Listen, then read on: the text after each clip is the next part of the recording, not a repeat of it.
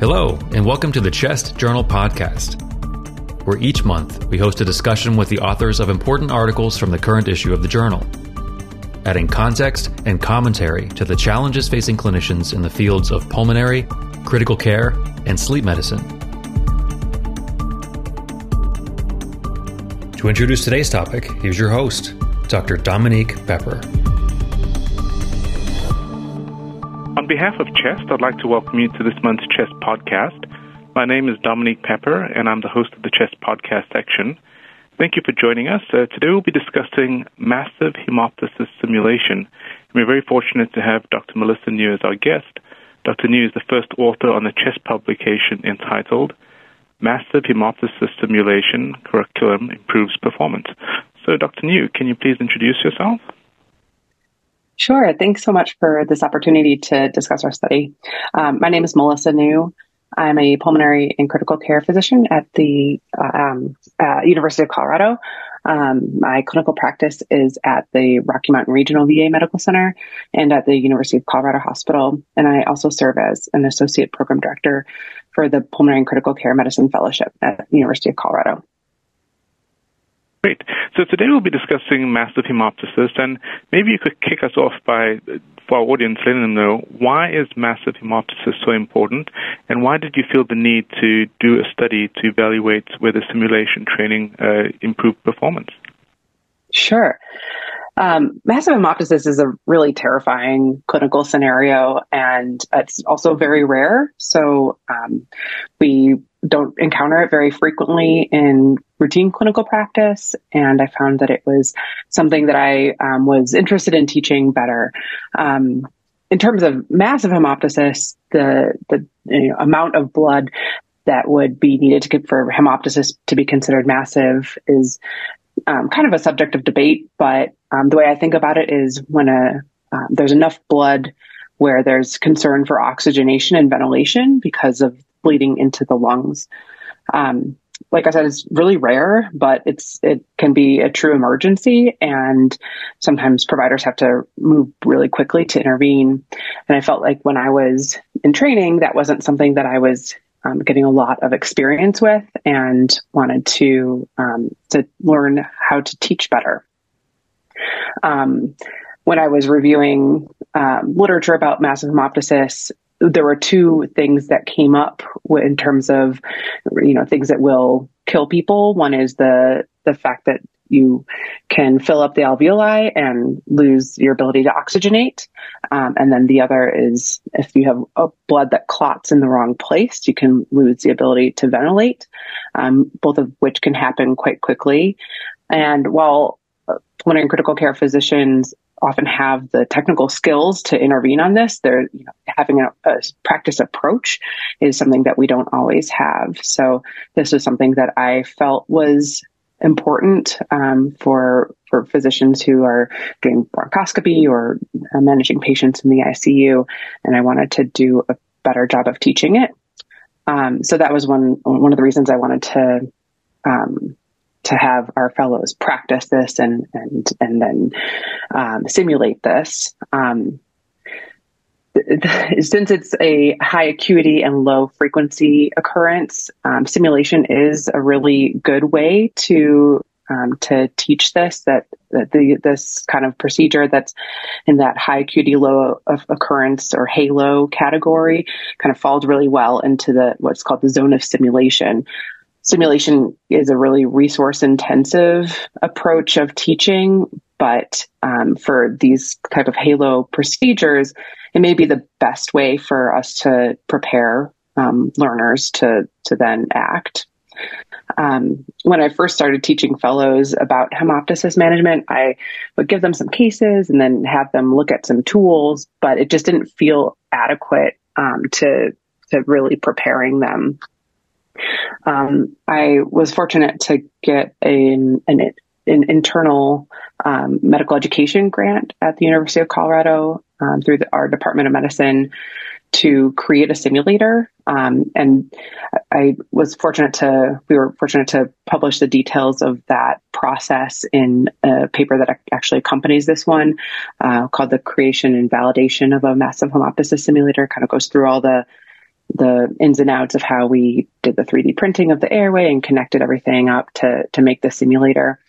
Um, so it was really fun, and we had the simulator to teach our fellows, but I wanted to demonstrate that it was worth the the effort because it is it does take a lot of resources and time um, to to train fellows in this way. So that was the reason that I wanted to turn this into a um, a study. I think that's really commendable. Um, for those of us who have experienced massive hemoptysis, it is, as you correctly said, you know, a terrifying event. It'll leave you changed, and you realize that seconds matter. And it's really impressive that you went ahead and did uh, an extra step of actually reporting your findings.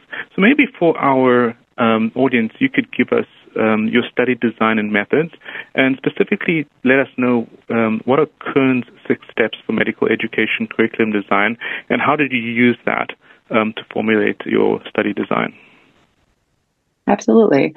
So Kern's six steps are um, it's a it's a an approach to uh, medical education curriculum design, um, and they're really iterative. So they all kind of play off of each other, and um, it's it's a cycle that you don't go through once. You go through it re- repeatedly to really refine the curriculum. The first step is to uh, is problem identification and a general needs assessment. So looking for us, we looked at the literature to see um, if this was something that needed to be addressed. Um, and we looked at uh, other papers of um, simulation curricula and hemoptysis curricula and, um, and reviewed guidelines. We found that there was um, a recommendation to use simulation curriculum for um, for halo events very high acuity and low occurrence events. And uh, there, I found some some data showing that it would be helpful for hemoptysis specifically, but um, there wasn't a simulator available, and there were no papers demonstrating that simulation had been used for um, hemoptysis teaching um, in a in a uh, evidence based way. Um, the second step is a targeted needs assessment. So looking at your own learners. Um, for us, we did a um, a local needs assessment of our fellows and asked them um, their self-assessed um, you know confidence in certain areas and also what they felt they they should be able to do in terms of um, their skills when they complete fellowship and are ready for independent practice. Like, should they be able to uh, manage hemoptysis and place endobronchial blockers independently? And we found that there was a gap, that this was something that fellows did want to be able to do, but didn't feel like their skills were there. Step three is um, to establish goals and objectives. So to uh, identify specifically what we want to teach with our curriculum, what we want our learners to get out of the curriculum. Um, step four is to identify an educational strategy. And ideally, you're aligning your educational strategy with your need and what you want to teach. And like I mentioned, simulation for this particular type of of um, learning objective was something that we thought would align well. Um, so that's how why we chose simulation as our educational approach. And then step five is to implement the curriculum, actually do it. And then step six is evaluation and feedback. And so this is evaluating your learners to see if they got out of the curriculum what you intended and, and receiving feedback from them to further refine and change the curriculum. So what we did in terms of the simulation curriculum itself was we um, we developed and pilot tested five case scenarios, and they had a variety of potential etiologies of hemoptysis and some different management challenges, different anticoagulation, different patient characteristics, things like that.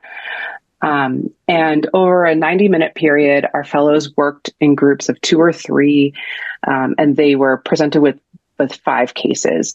So they traded off being the primary manager of at least two cases of hemoptysis logistically, we actually had two simulators running at the same time. So each of the five fellows going through that that block um, were able to see five different cases, and one fellow had to switch groups halfway through. But it worked out so that each fellow got five cases and were was the primary manager of of at least two.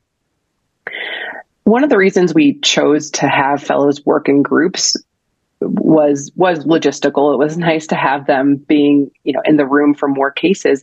But we also felt like the fellows were learning in a different way when they were assisting compared with when they were the primary manager, um, that they felt less pressure. They sometimes were able to um, suggest things to the primary manager that maybe the primary manager was too stressed out to um, to realize themselves. And so we felt like they were actually getting different learning um, and also beneficial learning when they were still in the room as, uh, assisting the case, but not um, under the pressure of being the primary manager.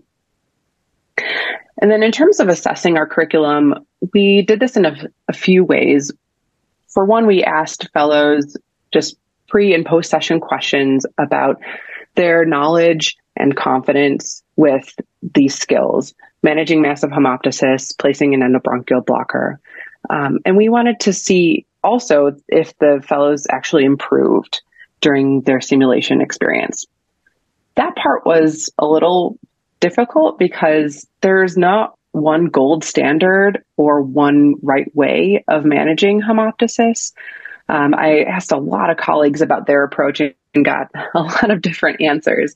Um, and, you know, sometimes it depended on the, the case scenario. So, um, in terms of coming up with a, an assessment rubric, this was something we um, debated for a long time. Um, one thing that we, we came across was that we had some colleagues who would, um, let's say there's a bleed in the left upper lobe, for example they would just always selectively main stem intubate the right main stem bronchus. And then others would choose to plus, place a, an endobronchial blocker in the left main stem bronchus. So both of those are great for protecting the right lung, maintaining a patent airway, and uh, ultimately keeping the patient um, oxygenating and, and, ventilating. So you're achieving your main goals, but um, they're they're a little bit different in terms of their approach. Um, some providers would choose an endobronchial blocker to selectively um, block off one lobe of the lung. This is logistically actually really challenging when you're placing a blocker into the upper lobes because the blockers are um, that we use are fairly stiff. So um, there was just a lot of considerations. Um, so we actually surveyed um, a bunch of experienced attendings about what we should use as an assessment approach. We we presented two options. One would be a skills based approach, which would re- require somebody to provide, uh, you know, to perform discrete, specific skills, and there would be like a checklist to be considered competent. And then the other option was what we called um, a priority management approach, where um, if the um, the provider did things like adequate airway management, blocking the bleeding airway to protect the non-bleeding lung. Those would be considered priority management areas. And when we um, surveyed um, attendings about this, the majority actually uh, recommended using a priority management based approach. So that's what we went with um, for our assessment. And that actually also lined up well with the cognitive approach to management of massive hemoptysis that we had developed and taught our fellows. Um, we called this the ABCDE approach to massive hemoptysis. It's not a checklist, but it's sort of like a prioritized cognitive toolbox of interventions. Um, for for example, A is to assess the airway, and under A are things like aspirate the airway, place an artificial airway, and um, and anesthesia consult. Um, B is for blocking the blood, where you put the bad side down, lateral decubitus position, use bronchoscopy to lateralize the bleed and place a blocker. And then C would include bronchoscopic interventions to quote cause a clot, things like compression, cold saline, vasoconstricting agents, topical coagulants and cautery. D is for definitive therapy like IR or interventional radiology for intervention or surgical intervention. E is everything else that you would do for a bleeding patient. So um, we we use this um, approach to teach the cognitive side of things and then for assessment. And uh, based on our survey results of attendings, um, we found that airway management, blocking the bleeding side, definitive management, and everything else were considered essential for competence. Um, we also added a question about global entrustment, asking about um, the fellow's readiness for independent management of hemoptysis based on their performance. Um, and the other thing that we tracked was how long it took for fellows to complete a case to com- successfully block the bleeding side. So that's how we assessed our, our learners. Um, and uh, it was it was really fun. Um, and I hope that that assessment approach was um, for us it really worked well and i think it's a little different than the approach of, of some other studies yeah, I think I really appreciated that approach that you took. And I think what's great about it is using those six steps, you're able to establish your learner's baseline. You set yourself a goal. You set the means to achieve that goal. And you did the important step of evaluating whether you actually achieve that goal. And for our audience, I definitely encourage you to look at figure two in the paper, which um, Dr. New described. It provides the nitty gritty on how to go about doing the simulation and definitely useful if you're planning to replicate her work and uh, perform your own simulation studies. So, uh, Melissa, let's jump into your key findings now. Um, what did you find uh, with your simulation, uh, with the performance of your uh, fellows, and how did you interpret your findings? Sure.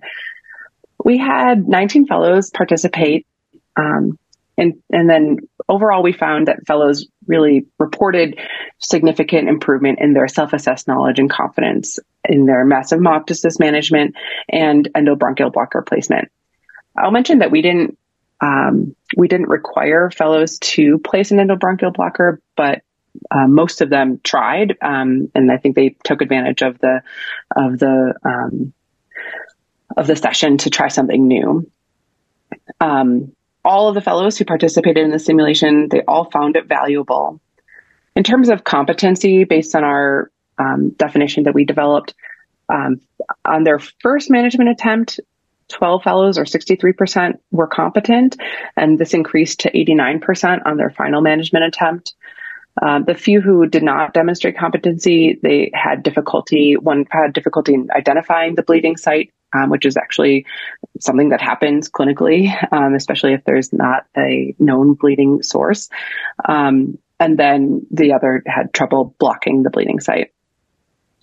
Um, we looked at the question of global entrustment, which we scored on a five point Likert scale, with one being should not perform and five being fully independent. Um, all the fellows started at a three or higher, but we still saw improvement um, between the first and final attempts that was statistically significant. Um, the other measure that we tracked um, was the time to management um, from the start of the case to when the bleeding side was successfully blocked. And we found that that time also improved with practice. So the interpretation of your study would be that the simulation curriculum actually improved their observe competence, their knowledge and confidence in managing massive hemoptysis. Um, some may push back and say, you know, there's certain criticisms in your study. Um, this was a single center study, so it may not be generalizable to other centers in the United States. It didn't involve real life patients. Um, we don't know uh, whether this um, curriculum uh, has a long-term benefit? Does it just work for the first couple of months? Does it need to be refreshed after every six months, every year? And then, as you mentioned, um, they didn't have to place um, an actual endobronchial blocker. So maybe you could comment on those limitations um, as well as the strengths of your study. Certainly. Um, it's true that we just did this at our, our one institution. Um, I um, I would love to see it replicated elsewhere. And, and, um, I think that there's great work being done by other educators who are interested in this area. Um, I think that, um, this need is beyond what we have at our institution. I think this is this is probably a, a broader need um, for other um, fellowship programs and and even you know practicing providers. Um, uh, so in terms of the um, the our levels of assessment, so um, Kirkpatrick's levels of assessment, um, there's you know, the, the, the gold, you know, the ideal, which would be, um, uh, showing clinical impact and um, change in, in, actual behavior in the clinical um, realm. That is that would be ideal. It's really challenging, um, both because of the frequency of this event, which is extremely rare, um, and then also there's just so much variability in um, in case presentation, in um, in uh, in assessment. It, it, would be very difficult for these kind of scenarios for us to um, assess it in a clinical environment. Um, it would be, you know, aspirational. Um, but in terms of um, of our outcomes, we felt like simulation and assessing a simulation that had a varied um, varied um, case scenarios was as close as we could get to um, to real life. Um, I'll say from an anecdotal perspective. We've been doing this simulation for several years now for our fellows, and fellows who have gone through the simulation, they have come back to me and said and told me of of real life clinical scenarios where they um, intervened. They were called to a patient who was having massive hemoptysis, and they did everything right from what I could tell. Um, so um, from that perspective, I'm, I'm really proud that this may be having um, true clinical impact. Um, that's not something that we've been able to um, to measure in a systematic way, but I, I do believe it's there. Um, and then the the question about uh, generalizability to sorry, I'm sorry. What was the other question?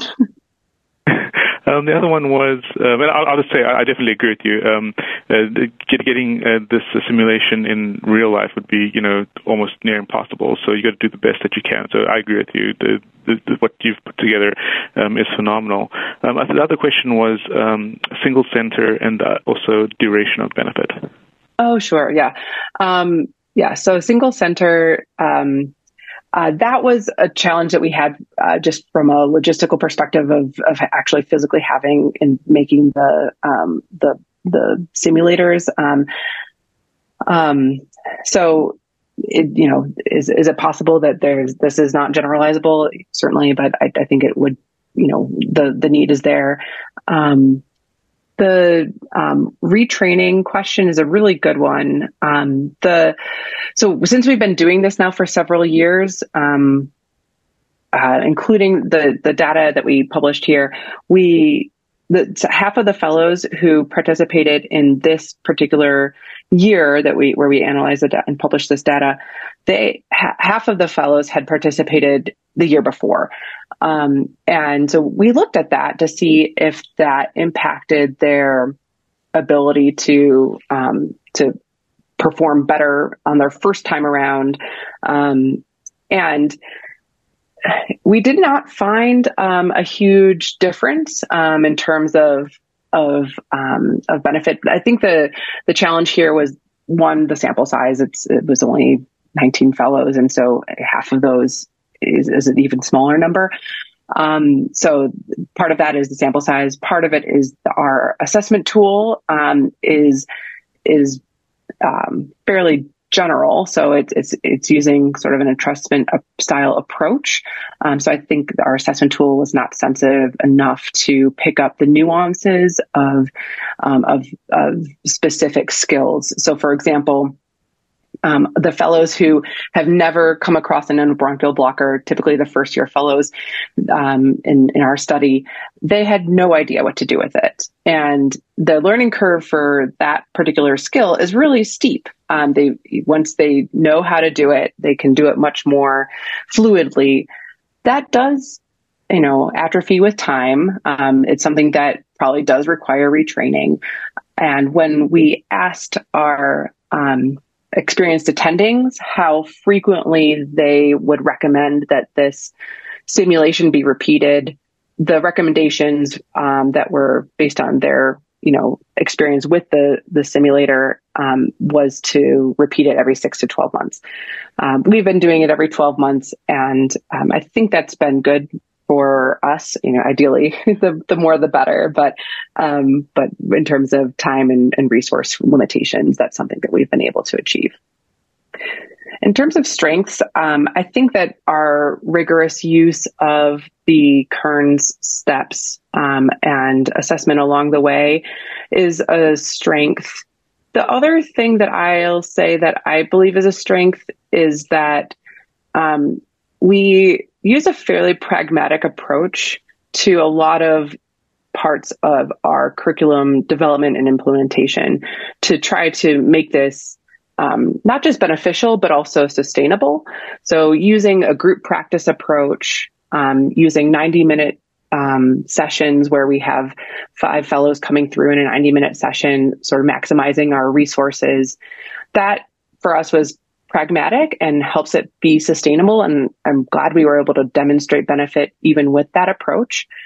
Um, we didn't use um, a um, a uh, strict simulation based mastery learning approach, um, which others have used in simulation practice. Um, and while that's a really beneficial way of teaching, um, we found that this our approach was um, was appropriate for our um, case scenarios um, and our clinical this clinical scenario that we chose um, and I think it was it also allows us to con- continue to um, to achieve this type of simulation based training um, within our our um, learner and educational constraints.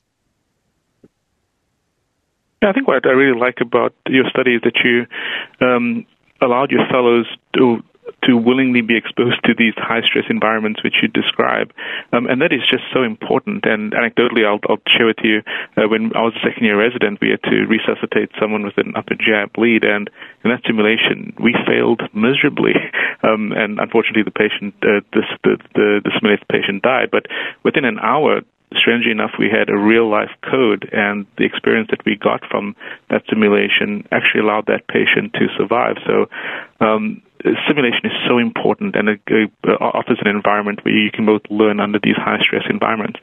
Um, Melissa, I want to ask you how what are the costs in setting up this simulation curriculum? Um, there may be some who are in your situation, and as some say, you know, um, each person is, you know, 1,000 mistakes ahead of someone else. Um, so you had the benefit of learning from how to set up the simulation uh, program what advice would you give to people who want to set up a similar program? What costs should they consider? What hurdles did you have to overcome? What advice would you give them? Sure. Yeah. Um, the the way we developed our simulators um, was I um, I obtained some um, old mannequins that were going to be discarded. Basically, they were no longer in use, um, but they were mannequins that could be intubated. Um, so all I had to do was replace the lower airway tree. Um, so um, I worked with a collaborator to 3D um, print an airway tree. Um, we used a specific printer that allowed it to the the ultimate um, airway to be a little bit pliable. Um, uh, I don't remember the, the specific name of the printer because it's very technical, but um, it is in the um, in the paper about the simulation uh, simulator development. Um, so we we basically printed the 3D airway tree and to the ends of it connected IV tubing. Um, the the mannequins we used were had a full torso or a full body.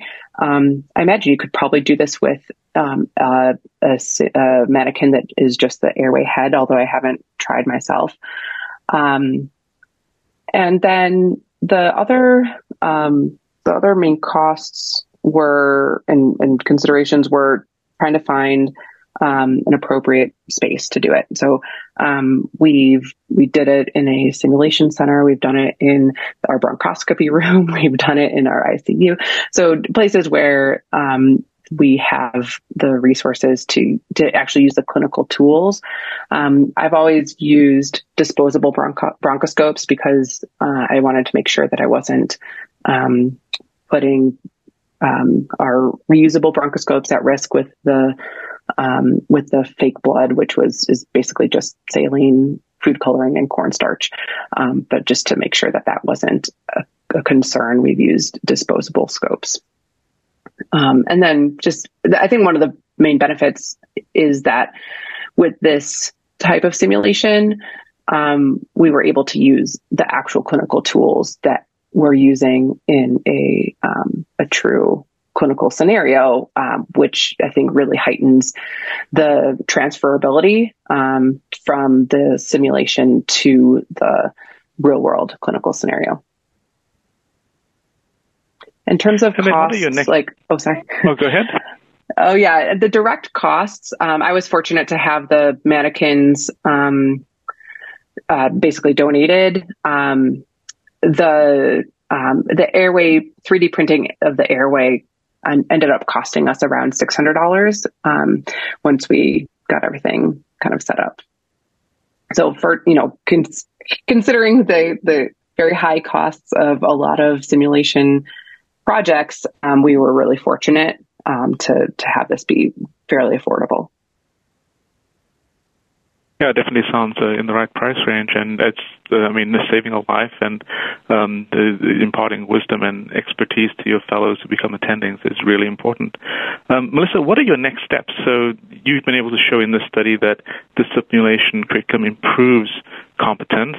Um, are there plans to expand it? Are you going to combine with other um, uh, programs, fellowship programs to educate?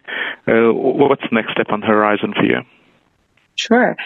Um, there are other um, uh, other people that I'm aware of, um, and probably others I'm not aware of, um, who are working on, on simula- hemoptysis simulation curricula as well. Um, I think the next steps that would be interesting to me, one is that is can we can we um, make this more available? So if if we're able to replicate a simulator and a simulation curriculum in other places that I think would be a really interesting demonstration of dissemination that um, uh, is um, is is kind of unique to this type of of medical education where we're kind of uh, MacGyvering together um, uh, simulators um, on a on individual basis um, in the absence of a commercially available affordable option. Um, and I think in the in the era of 3D printing, this would be very doable. Um, and you know, I would be op- very open to uh, to collaborating with anybody who would like to on this. Um, I think one of the things that I've struggled with, um, and and speaking with others, that would be interesting to look at more broadly and with a um, more national group is to look at um, how do you truly assess this kind of um, these these types of um, procedures and performance of these types of of, of high halo procedures where um, there may not be one step by step way of um, of ma- correctly managing um, a case. Um, so, what if there could be a more um, consensus guideline in terms of teaching and managing hemoptysis? I think that we've gotten a good start. Um, i think our approach is a valid one. Um, I think it would be um, helpful for educators more broadly to have greater input into that. Yeah, I think I really applaud you and your team for uh, doing the hard work of you know getting down to figuring out you know what are the steps involved and reporting your findings. And it's really encouraging to see that, as you've said, you know we have these high acuity, low occurrence events which we need to be trained on. Um, they're pretty terrifying, and having a simulation experience definitely seems to help. Um, Melissa, I'm going to give you the last word here. Um, how does your study advance clinical practice, and uh, what concluding remarks do you have for us? Sure. Um, so, from a perspective of teaching hemoptysis, we were the first study that I'm aware of to assess the benefit of a simulation curriculum for massive hemoptysis. Um, we showed that simulation for massive hemoptysis is beneficial, and I think because of that, it's worth the time, the effort, and the resources. And this study adds to a growing body of literature that simulation for teaching halo events is beneficial. So I think there's more to come in that area.